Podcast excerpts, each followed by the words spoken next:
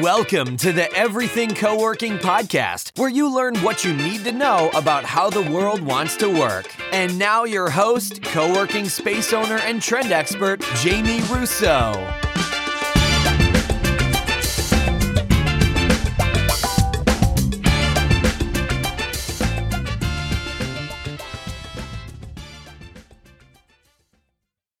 Welcome to the Everything Coworking podcast. This is episode number 200. Can you believe it? So I was just scrolling through Apple Podcasts to try to figure out when I recorded the very first podcast.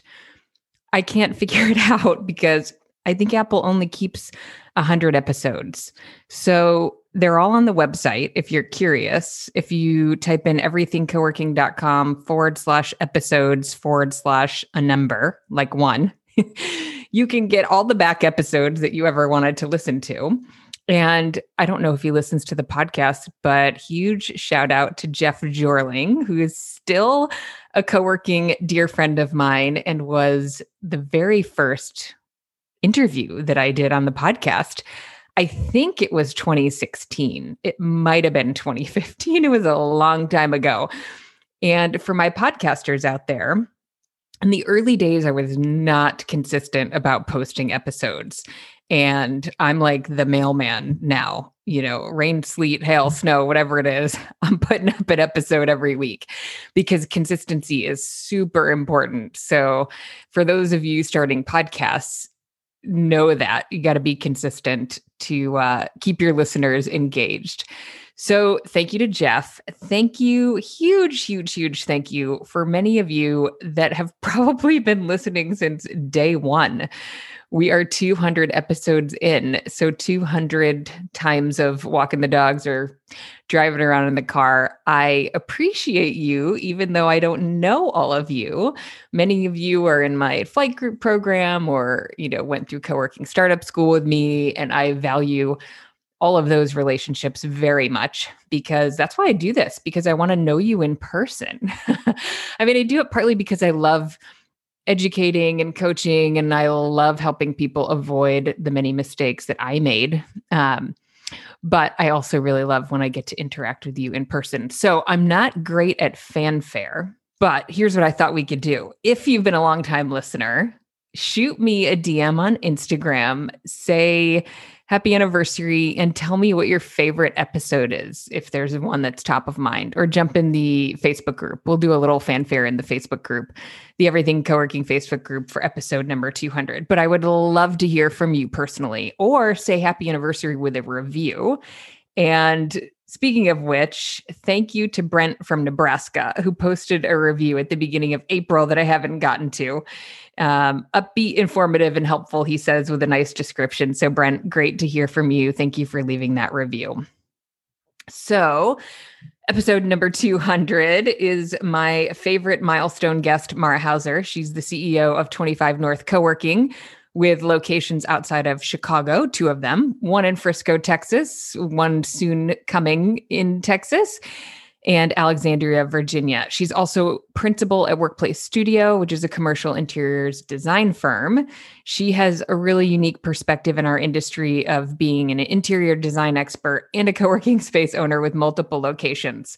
So I love to tap into her perspective periodically to share with you what's new, what's evolving, what she's thinking about.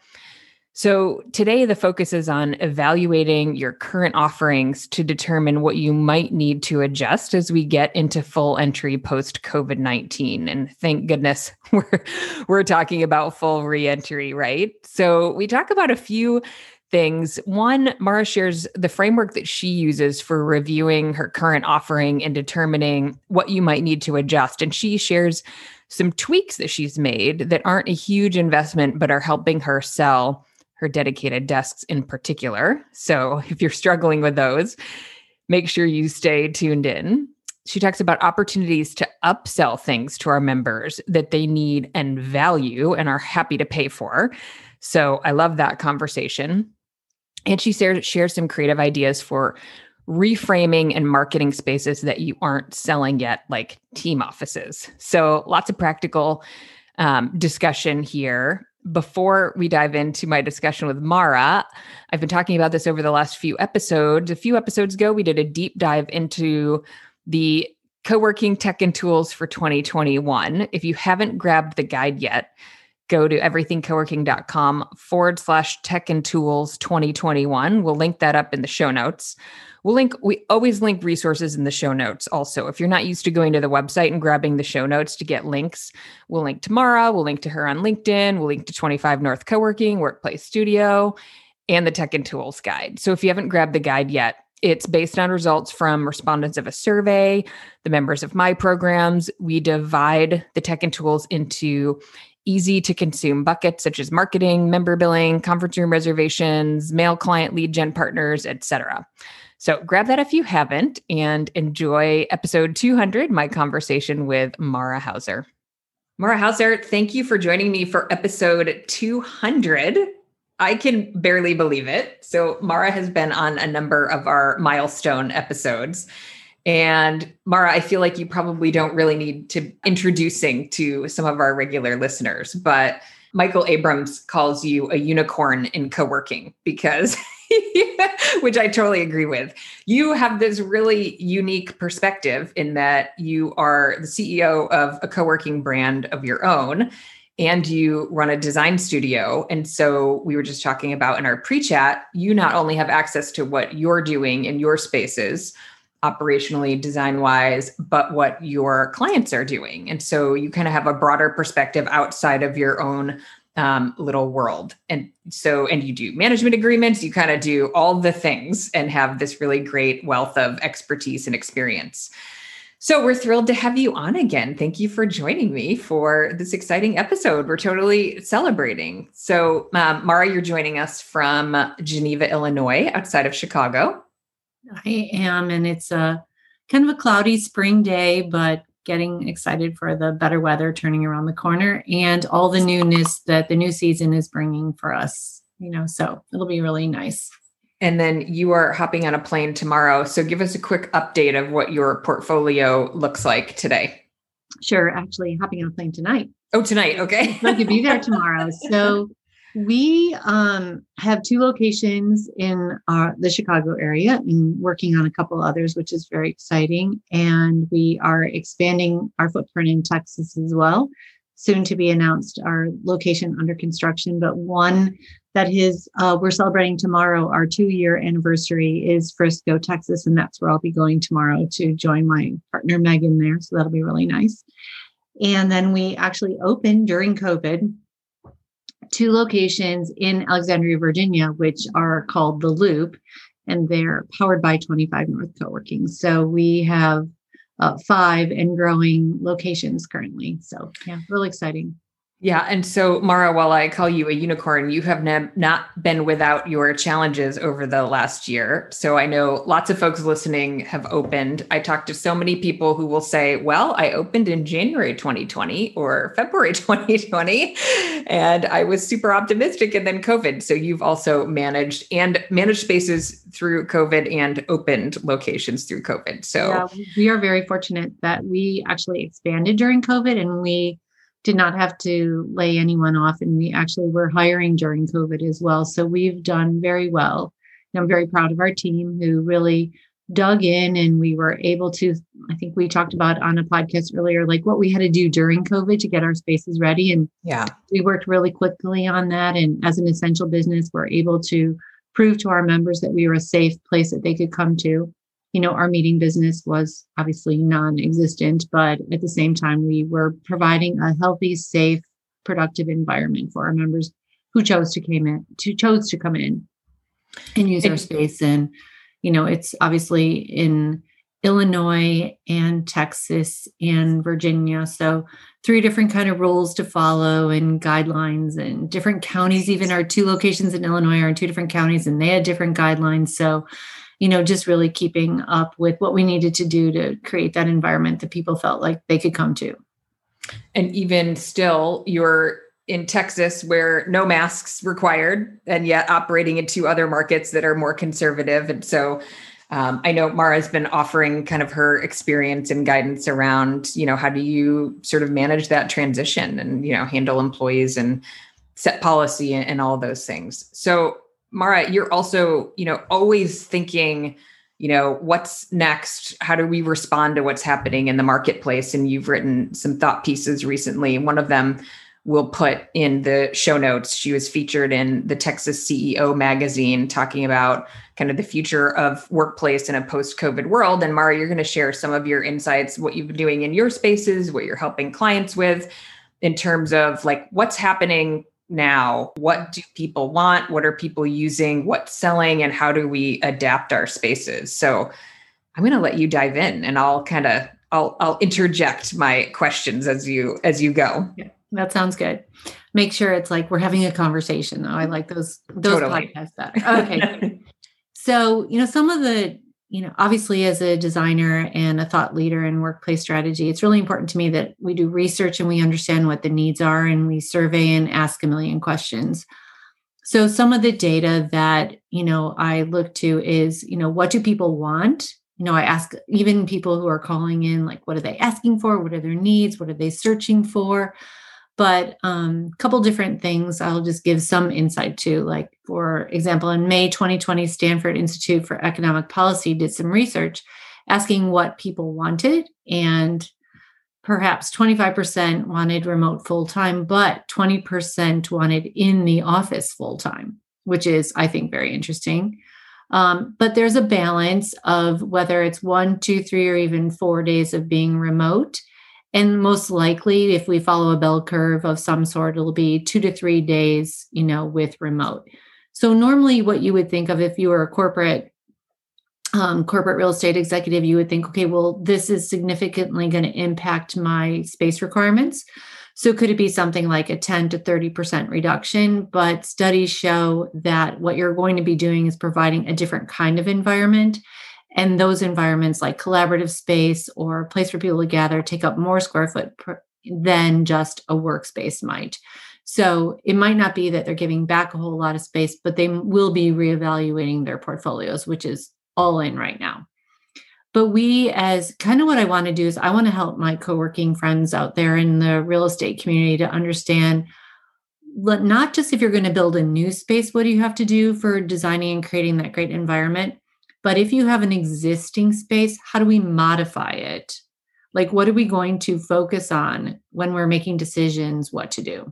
So these are some of the questions I ask myself is like, okay, what is not good enough? Like when you walk through your space, what isn't working? What isn't good enough? That type of a thing. Which might have been before, right? But all of a sudden we have to kind of look at it with fresh eyes. Yeah. What are people not using because it doesn't work or fit their needs? I mean, it's wasting valuable real estate or square footage. So if it's not going to work and it's not being occupied, you have to change it. What are customers saying? Obviously that's huge. So they like something, they don't like something. And by the way, it's not what they verbally say only, but like, where are they sitting? Yes. I was totally thinking like they vote with their butts, right? Like what exactly is everybody sitting in the booth? Is anyone using, that cool chair you put in the, in the lobby? Yeah. So yeah, of course. And then like, what are new technologies that you could be using that you might not have done before? So maybe it's an investment in some tech, measuring air quality, measuring temperature, measuring these other things people had, every plan, you probably have them like between sanitizing stations and all these other things.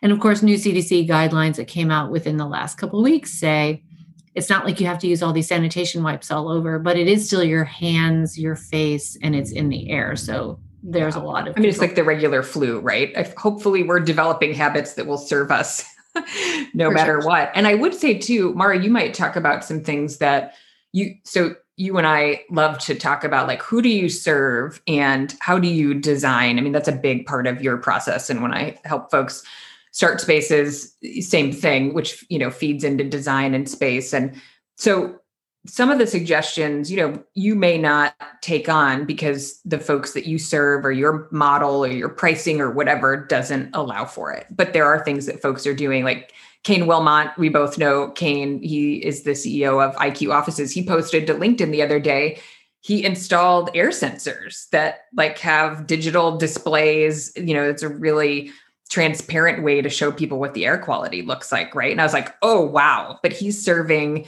an enterprise, audience primarily. And so right. I think he thought, okay, this is an indicator that's going to be really important to them. I'm going to do it. Not everyone would make that investment, but for him, it made sense for his audience. And you have to know your building. So can you get fresh air into the building? Totally right. What are the sensors going to say? Yeah. Do you have any control over it? And the sensor's going to be negative all the time. Like it's not helpful to show that. So like you really have to look at the quality that comes to your space and where it's coming from and what evaluation you have to have from there. So there's lots of different things, we could do around that for sure.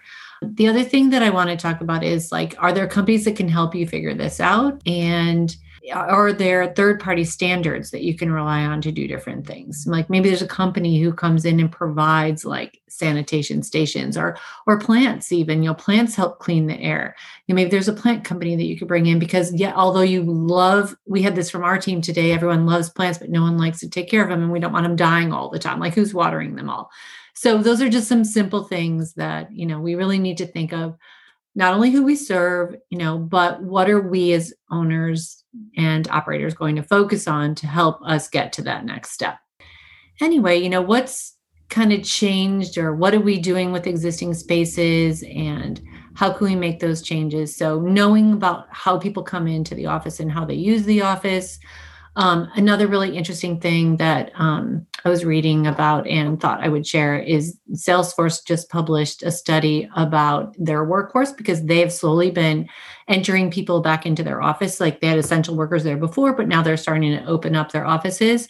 And they had this one saying that I thought this is just spot on because I don't know, we do KPI, we do studies all the time of our membership and our attendance and spaces, but they said Thursday is the new Monday. So no one is coming into the office at the beginning of the week, basically. The collaboration space or open spaces aren't really used then, but Wednesdays and Thursdays, it jumps up to 80%. So when you think of that as an operator, what can you do to encourage people to come in on maybe the slower days? Can you have specials or promotions or events on the days when maybe people aren't coming in to use the space? And or what can you do with the space configuration-wise to make it more adaptable during peak times or non-peak times?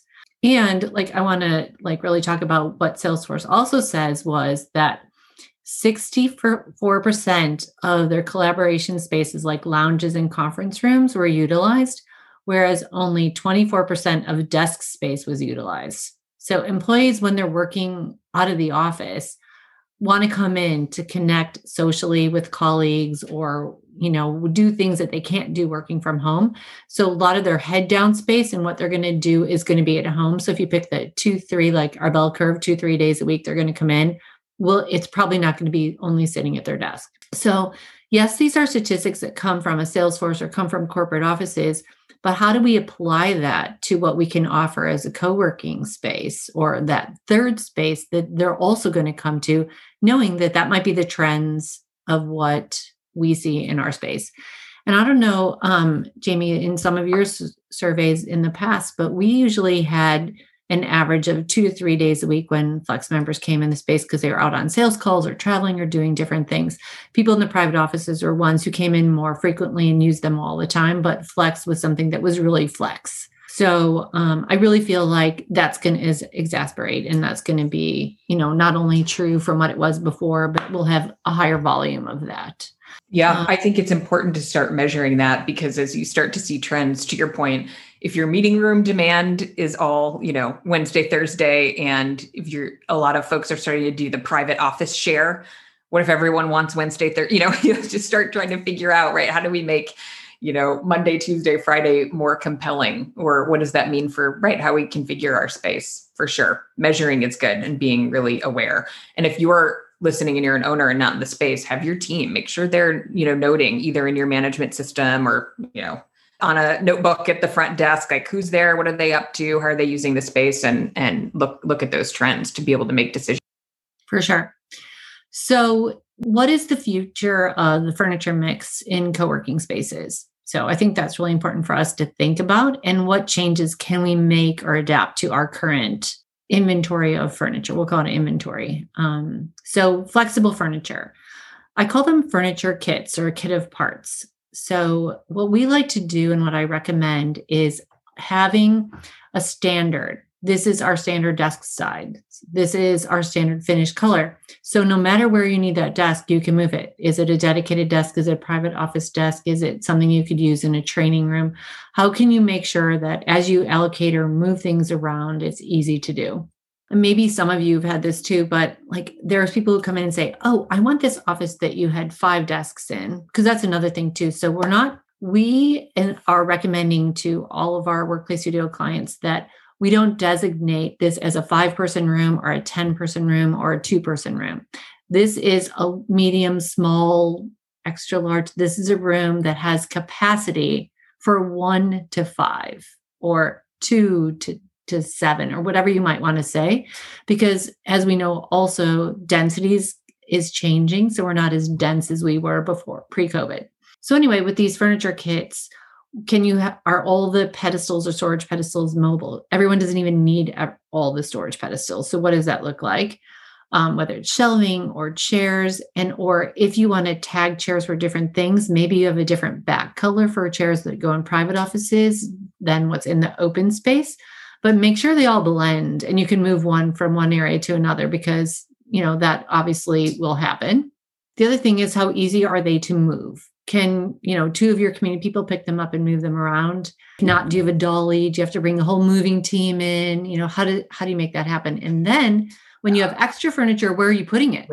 I think that's like the biggest challenge for co-working space operators, because nobody wants to commit real estate to storage, but maybe it's an offsite storage, or maybe it's somewhere else in the building or something. As long as you have standards and you have this kit of product and you can move them anywhere around. Maybe you don't have to order 100% that's shown on your floor plan. Yeah. Totally. I'm a big advocate of maybe you need 70% of the desks. Maybe you need 50% of the storage pedestals. Yeah. So just really think about what you need, because if it's a standard, you can always add more, but you're able to move them from one place to another. So, and I love the flexibility. I always tell people, look, a room is just walls. It can be an office. It can be a meeting room. You have some other suggestions for how to use those spaces that we'll talk about. But yes, in our Palo Alto space, we had a meeting room table that, I don't even know, how did we get it out the door? It was very not flexible. It was enormous and heavy. And I love the flexibility of even doing meeting room tables, as tables that can be moved around and set up in a training configuration. Yeah, depends on the room, but lots of flexibility is good. So the other thing that I want us to think about is flexible power sources. So making sure that there's power everywhere and anywhere. So when you're rearranging furniture or moving around, you want to make sure you have that. We're getting into some of these power cords that you can pop down from the ceilings. Some old manufacturing locations, you can see they're on tracks and you can pull them down or pop them back up. Maybe in your old science labs in college or high school, you had some of these things, but those are just amazing. And how can you just pop in and move things as people need? So that would be one easy thing besides being, wireless and Wi-Fi and all that. The other thing that we want to adapt to is indoor, outdoor spaces. Do you have access to outdoor? Can you get access or permission to use outdoor space, whether it's a roof deck, a sidewalk area, maybe it's a little deck. I'm going to call them porches. It's one of my favorite things is people want the ability to convert either parking spaces or sidewalk areas to outdoor meeting areas. I think we've all grown very fond of the ability to be outside, get some fresh air, and it's healthier, it feels better, and it's a good break of the day. So what happens on these porches? Collaborative, some alone space, some go work, grab your laptop, make sure Wi-Fi goes out there, make sure you have power out there. Again, some indoor, outdoor furniture, that type of thing. The other thing we can add to is our technology stack. Maybe we have it, we can enhance it. So indoor air quality, lighting, noise, and temperature. I think those are all very important things we learned about. Touchless. What can you do that's touchless and how do you make sure that that still is going to be a big piece of things? And using antimicrobial materials still will be something for the future, because germs, no matter what, that's kind of one of the references I have is you know, no one really liked before putting their hand in the M&M jar, but they're even going to less like putting their hand in the M&M jar now. Totally. Excuse me. But, you know, what does that mean when you think about, you know, what kind of services or amenities or snacks or how you're serving, you know, it's our Mara, mindset. Are you still using different. I can't remember what the antiseptic. Yes. Yes. And if you are, those need to be replaced at some point, right? 90 days, every 90 days. Every night. Yes. I walked into a space that I was visiting a little while ago and they were all worn off. It was like sort of still there, but it like, but I was like, oh, we're done with those. But to your point, know your audience because maybe you're not, and we can still, right, prevent people from getting, everybody's going to be comfortable if things are nice and clean and sanitized all the time. So that's just kind of like a little summary of just kind of what to think about with, you know, your product mix, how you do that and what you can do.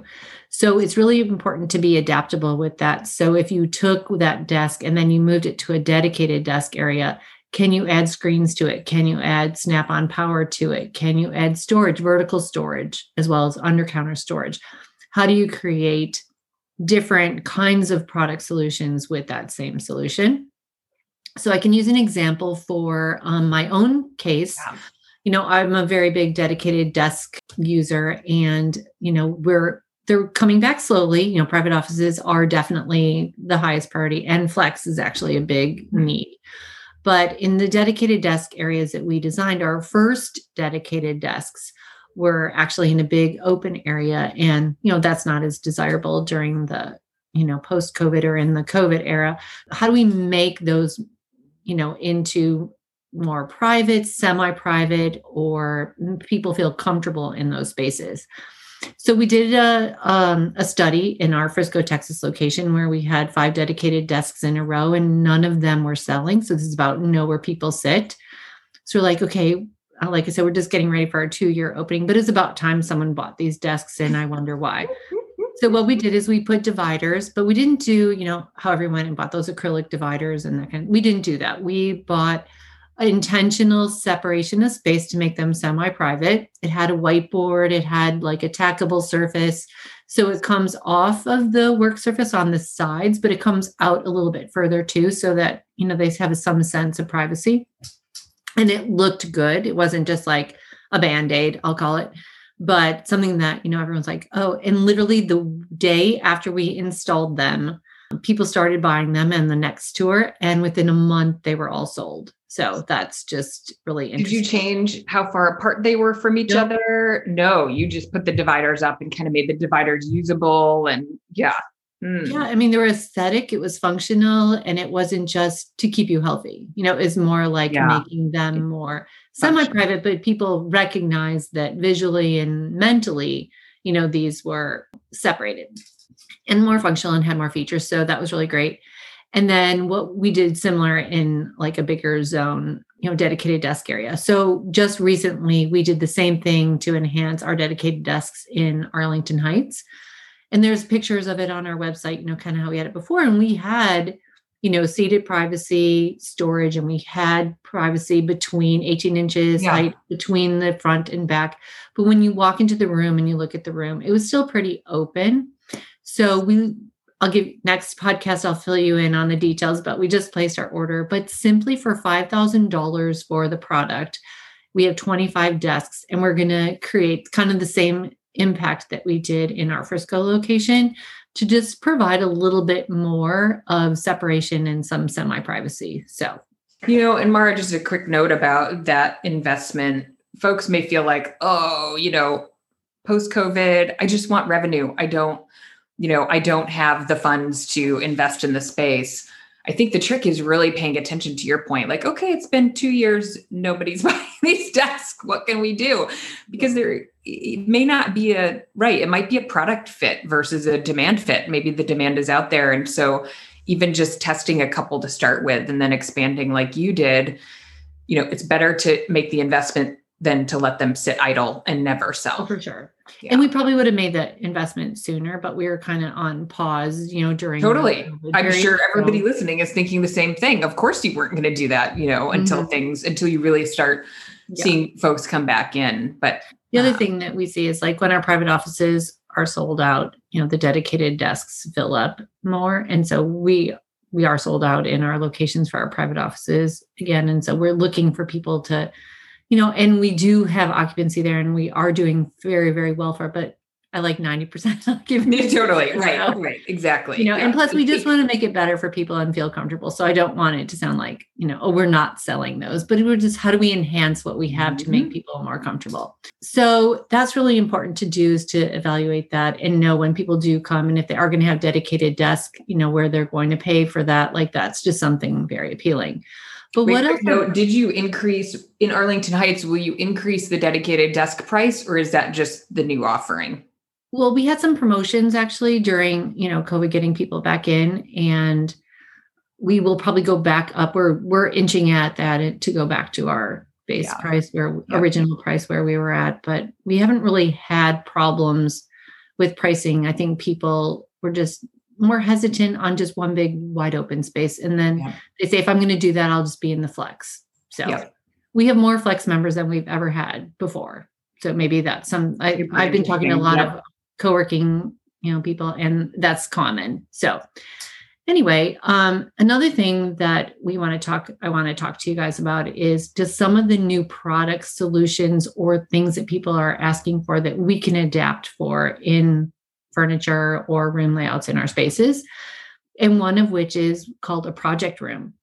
Interestingly enough, there are a lot of the third-party vendors who talk about what the needs are and what people are calling or asking for, what is being searched, and project rooms are one of them. So you all might already have what you would call a project room. It's not a meeting room or not an office, but what kind of furniture would a project room need? So if you think about it, if people are going to do their dedicated work at home, and then they want to come together to not to socialize, but work collectively or in a collaboration with their workmates, like what is it that they're going to do? They're going to brainstorm, they're going to ideate. So we need marker walls or mobile marker boards. We need tables or desks that can move around, and they can configure them however they want to. If they want to sit, you know, all together in a circle, if they want to sit like classroom style, if they want to do brainstorming and put some lounge furniture in there. How do you make a room that is like a brainstorming room kind of thing? So working collectively on projects, writable surfaces, as all the studies show, 64% of collaborative spaces are being used in the Sydney Salesforce office versus 24% at desks. Let's make sure we're providing that. I mean, you don't have to, you could take a team room and turn it into a project room. Maybe your team rooms, big rooms aren't selling. So I love that, because that is one of the most common challenges I'm hearing from my members and students is we have the team rooms. They're not moving yet. I mean, some of them are starting to look ahead to maybe end of summer, but it's right. What do you do with that space? And so I love project rooms. Think about it. You could rent them for a couple hours, or they could be just a couple day project, or it could be a 3-week project. So it might not be the long-term solution that you want. You might want the recurring revenue for an office, but can we just, that it's just a great idea for us to do with our existing spaces. Yep. But I think, so you mentioned data that people are searching that term. So that's great. Look at your Google Analytics and see, you know, is anybody looking at your site, and then show them that you serve that need, because people may look at meeting rooms that you have posted at an hourly rate. That's the other thing we've been talking about a lot in our flight groups is, you know, showing people use cases. Like people need to see what's possible, because they don't necessarily know, oh, can I use it in that way? So show them a photo of a, you know, of a project room, and like go make it up yourself. Go bring your own team in there and work on your rocks, work on your 30-day goals, and like what does it look like up in the room, and just think of how you and your team would need the space. Yeah, and just take a photo, put it on your website, put it on social media, because I think for folks. Because also I think this user, we're going to have our typical like solopreneurs, you know, professional services folks, they're going to probably keep using the space similarly, right? So we've got that sort of core member, but you're describing, you know, maybe a new member that we didn't have before that needs that space. And so how do we, you know, connect the dots for them that, oh, you can do that here. You know, you don't have to go to the corporate campus, or you don't have to like sit at Starbucks and take up, you know, a whole table. You can do that here. And that's a great use case. So another thing people are I mean, Zoom's not going away. So let's just darn it for sure. Zoom's not going away, but in-person meeting is coming back, but there will still be people that won't be traveling. So let's just say, you know, Jamie, you and I live across the country from each other, and maybe I'm going to have a couple of people, but we want you in our meeting. You're not going to get on a plane to come see me, but we can Zoom you in. So I call these video casting rooms. So basically it would be a room that's set up to accommodate in-person and remote connection. So how do we set that up?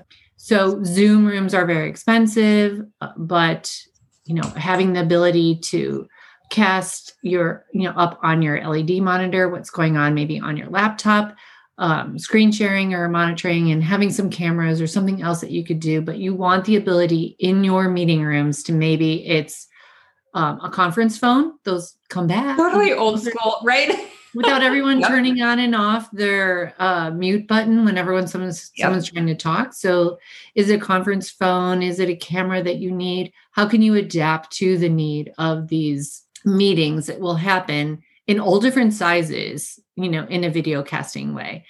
Obviously, podcasts and video casting, everyone's getting, you know, has podcast needs. We have podcast rooms actually in our Alexandria location, and we have sometimes two podcasts going on at the same time.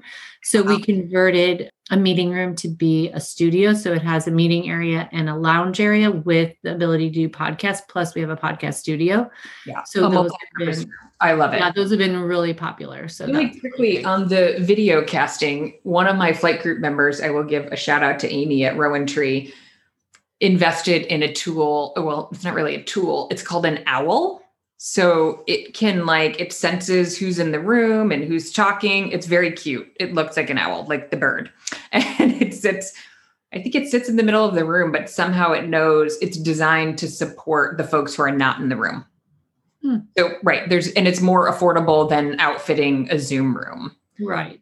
Yeah, but it accomplishes that function. So, you know, investing in some of those things and marketing the room as a video casting room. Yeah. Again, making sure it's super clear, hey, you can do this here. The room's designed for that. For sure.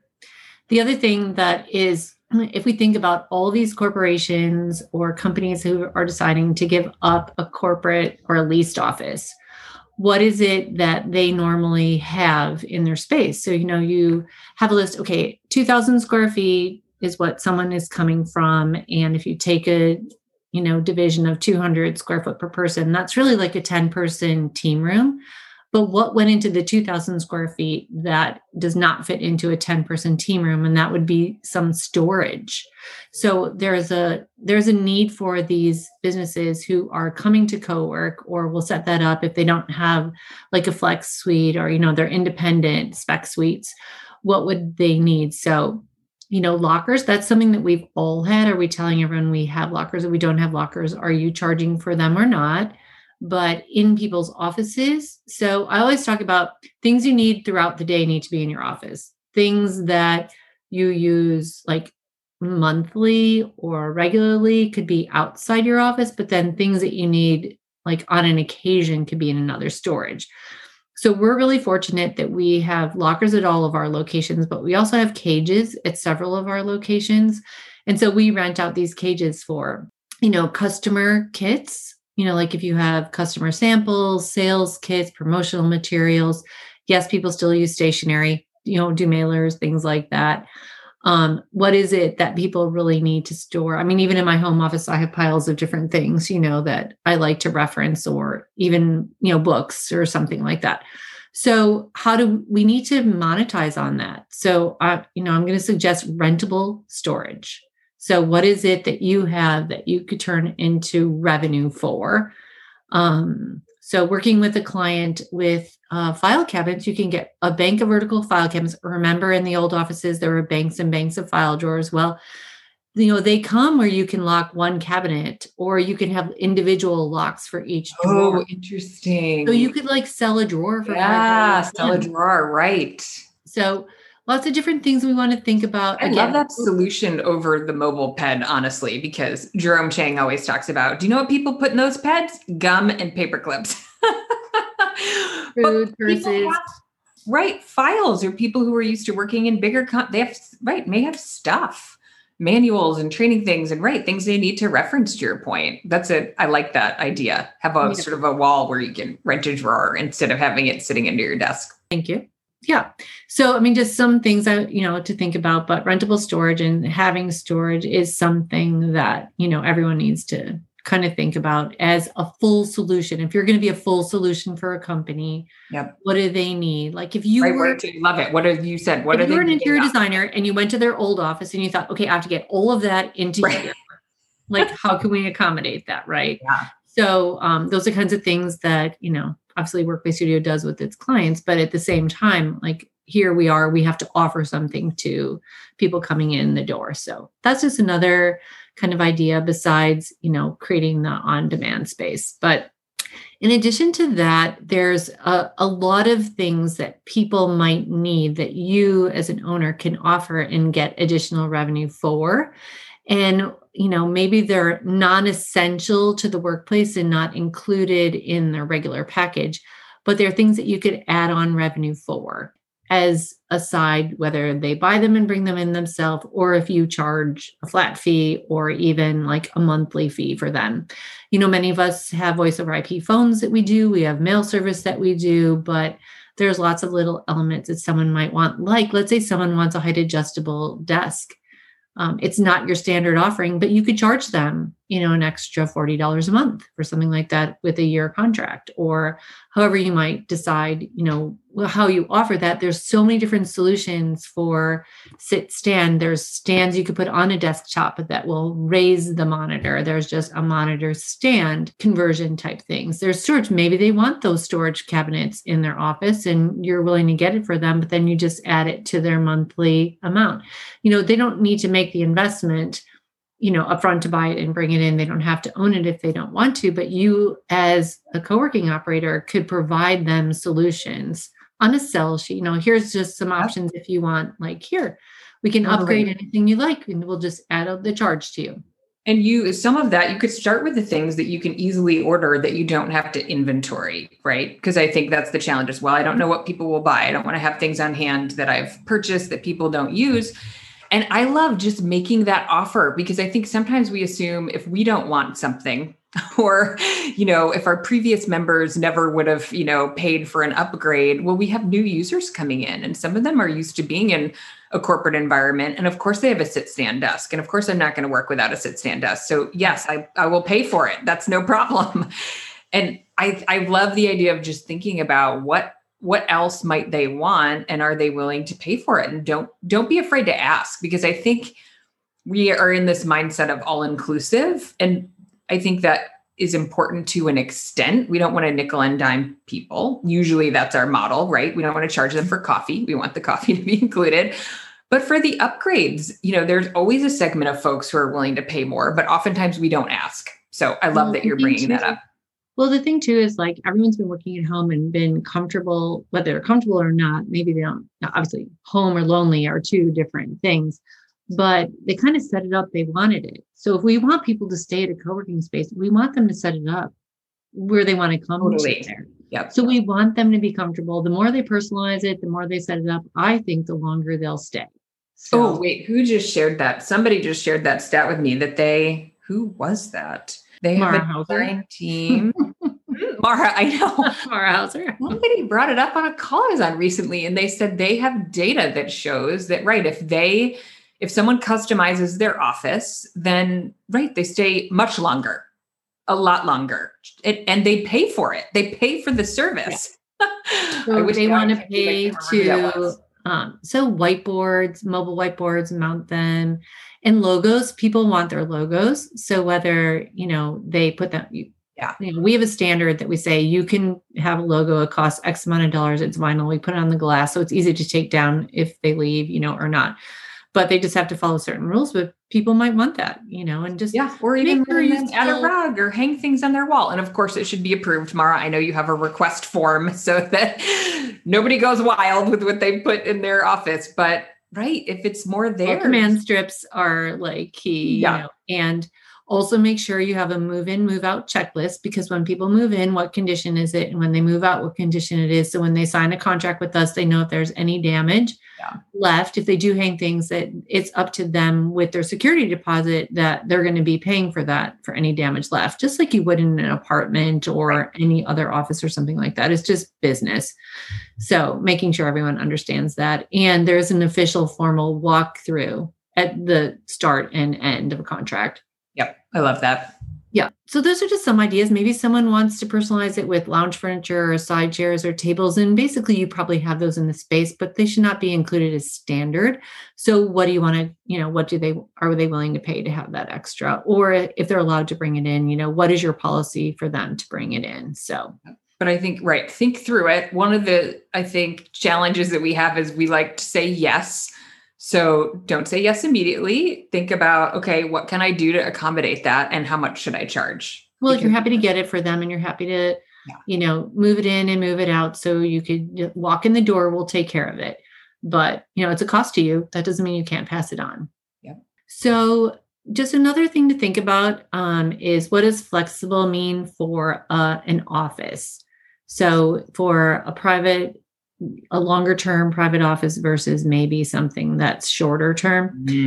And, you know, we talked about semi-private to private, we talked about kit aparts, but, you know, right now, if you're having a hard time selling those larger team rooms, or if you are having requests for people who want to come in only sometime, could you share an office with someone? Could there be two different members who someone uses it Monday, Wednesday, Friday, someone uses it Tuesday, Thursday? So they could share the cost of it. And it's not really hoteling. It's not, but it's kind of like your flex desk, but a flex office, but you have permanent users. And what would you have to do different to accommodate that? You know, maybe they have their own storage pedestal, you know, maybe they don't need that, but something they just lockable that could be in there. They could leave a few things. Yep. So just something to think about, you know, what that means.